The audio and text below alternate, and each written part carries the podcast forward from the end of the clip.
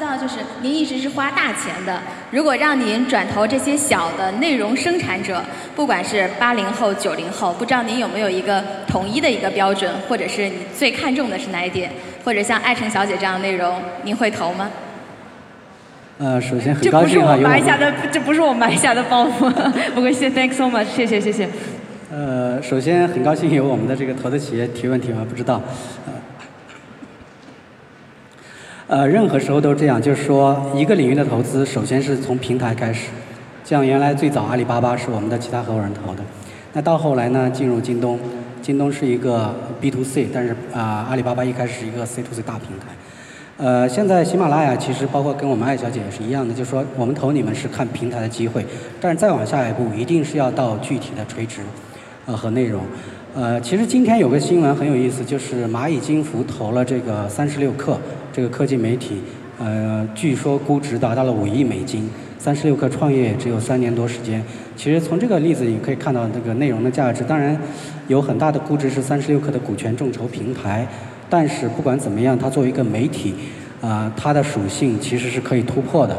所以如果说艾小姐这边的这个项目的话，我觉得就是说我们希望看到的是，除了您的内容产生的能力以外，您还要产生一个模式。那36氪在它的这个传播这个获得这么大的传播量以后，它在上面建立了一个为创业者服务的股权众筹平台，这个东西是很有意义的。那如果我们艾小姐能够在你针对的这个创业和金融以及财经这个人群里搭建出一个垂直的小平台，那实现对接和效率的实现的话，我觉得就非常有价值。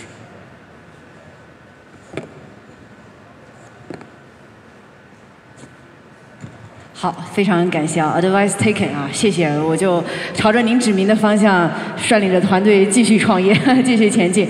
但我其实在这里呢，我对我们 Dave 也有一个问题啊，因为，Can I ask you how many years have been in Silicon Valley? How many years have been there working in Silicon Valley? Yeah.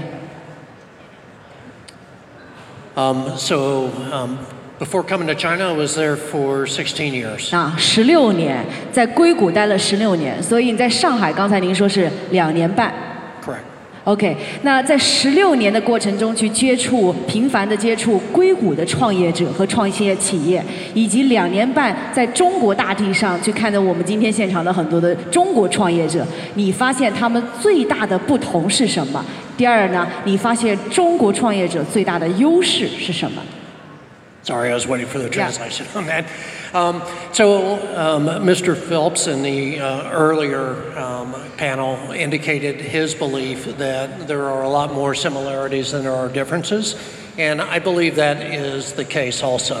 It is interesting to me when we have groups of entrepreneurs together here, whether it's in Beijing or Shanghai, the things that they're talking about are the same things that entrepreneurs would be talking about in San Francisco, in New York City, in London, in Tel Aviv, Israel. So there are more similarities than there are differences. Obviously, the markets have to be acclimated to the local taste, but what is behind it in terms of creating a vertical platform is the same wherever you are in the world, so more similarities than differences.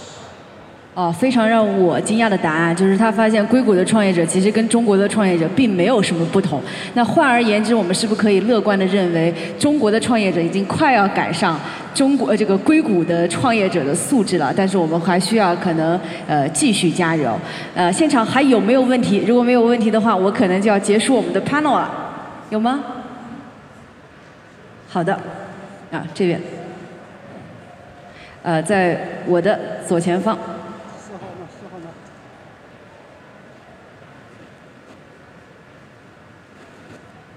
？Good afternoon. My name is David. I come from a finance background. I survived the first dot-com and got lucky through that. But recently I joined the United Nations. So I represent the United Nations. And what we've just created at the United Nations, we've actually created an investment fund for the United Nations. So we're actually looking at grant, debt, and equity and how we mix it and how we invest it. The two professors before talked about social innovation, social entrepreneurship. They're looking at new economic models. Growth at any cost just doesn't work anymore. What's your opinion on impact investment in general? And specifically in China, there's a lot of liquidity. And as you know, finance is really the blood that makes the body work. So how will that impact some of your investments into entrepreneurship, into startups, especially at the probably an angels, maybe seed and PE level? But what do you think in general about impact investment and what's it going to do here? So you, who do you ask? Both. Both? Okay.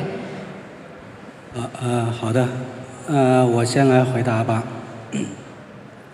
impact investment 是过去2年非常热的一个话题。我觉得不管是什么，只要是投资，都是一种金融产品。 对，我们解释一下吧。这个 impact investment， 刚刚讲这位朋友他来自联合国，就是 United Nations， 那他们也会计划做他们的投资。但是对于这样的一个国际组织，或者还有很多的公益组织，他们在投资的时候会考虑社会影响力。所以呢，有一种这个会把在投资基金中有一种叫 impact investment， 就是影响力基金或者 social investment 社会型企业的这个投资基金。好，不好意思打断了周先生，您继续说。啊，好的。 所以那个，首先要恭喜你这个 survive 第一个 .com 这个 bubble 破灭。然后呢，impact investment， 我觉得回到它的本质，它仍然是一种金融产品，不管是谁提供的。那它的区别，我觉得在我的理解跟 charity 的区别在于 ，it's still for profit。 就说我虽然要给社会提供更正常、更好的正面的影响，但是呢，我希望同时也是盈利的。 所以从这个角度来说，其实我们 KPCB 是最早倡导提供绿色科技投资的基金。绿色科技投资，我认为本身就是一种 impact investments。我个人认为，在中国，我们的金融产品是非常匮乏的。这也是为什么在中国互联网金融的投资是远热于美国的。 我们这个比美国要热很多，因为我们的传统的国有银行提供的金融产品少得可怜。在这种情况下的话，其实有太多的地方根本没有人去碰。换句话来说，我们 VC 呢，我们希望的是很高倍数的回报的投资。可能当我看的时候，我希望能看到10倍、20倍、50倍。但是如果只有2倍回报的项目呢，同时又能给这个社区带来很好的正面的社会效应呢？ 可能我们，当我们作为对我们的 LP 的这个回报的要求的时候，我们就不容易做这个投资的决策。但是我觉得这种机会很多，包括其实现在有很多的农村电商和农村生鲜产品的一些平台型的公司，它本身可以带来不错的回报，但是因为它的本质，可能这个回报的倍数不会太大，时间比较长，我觉得非常适合咱们这个 impact investments 来做。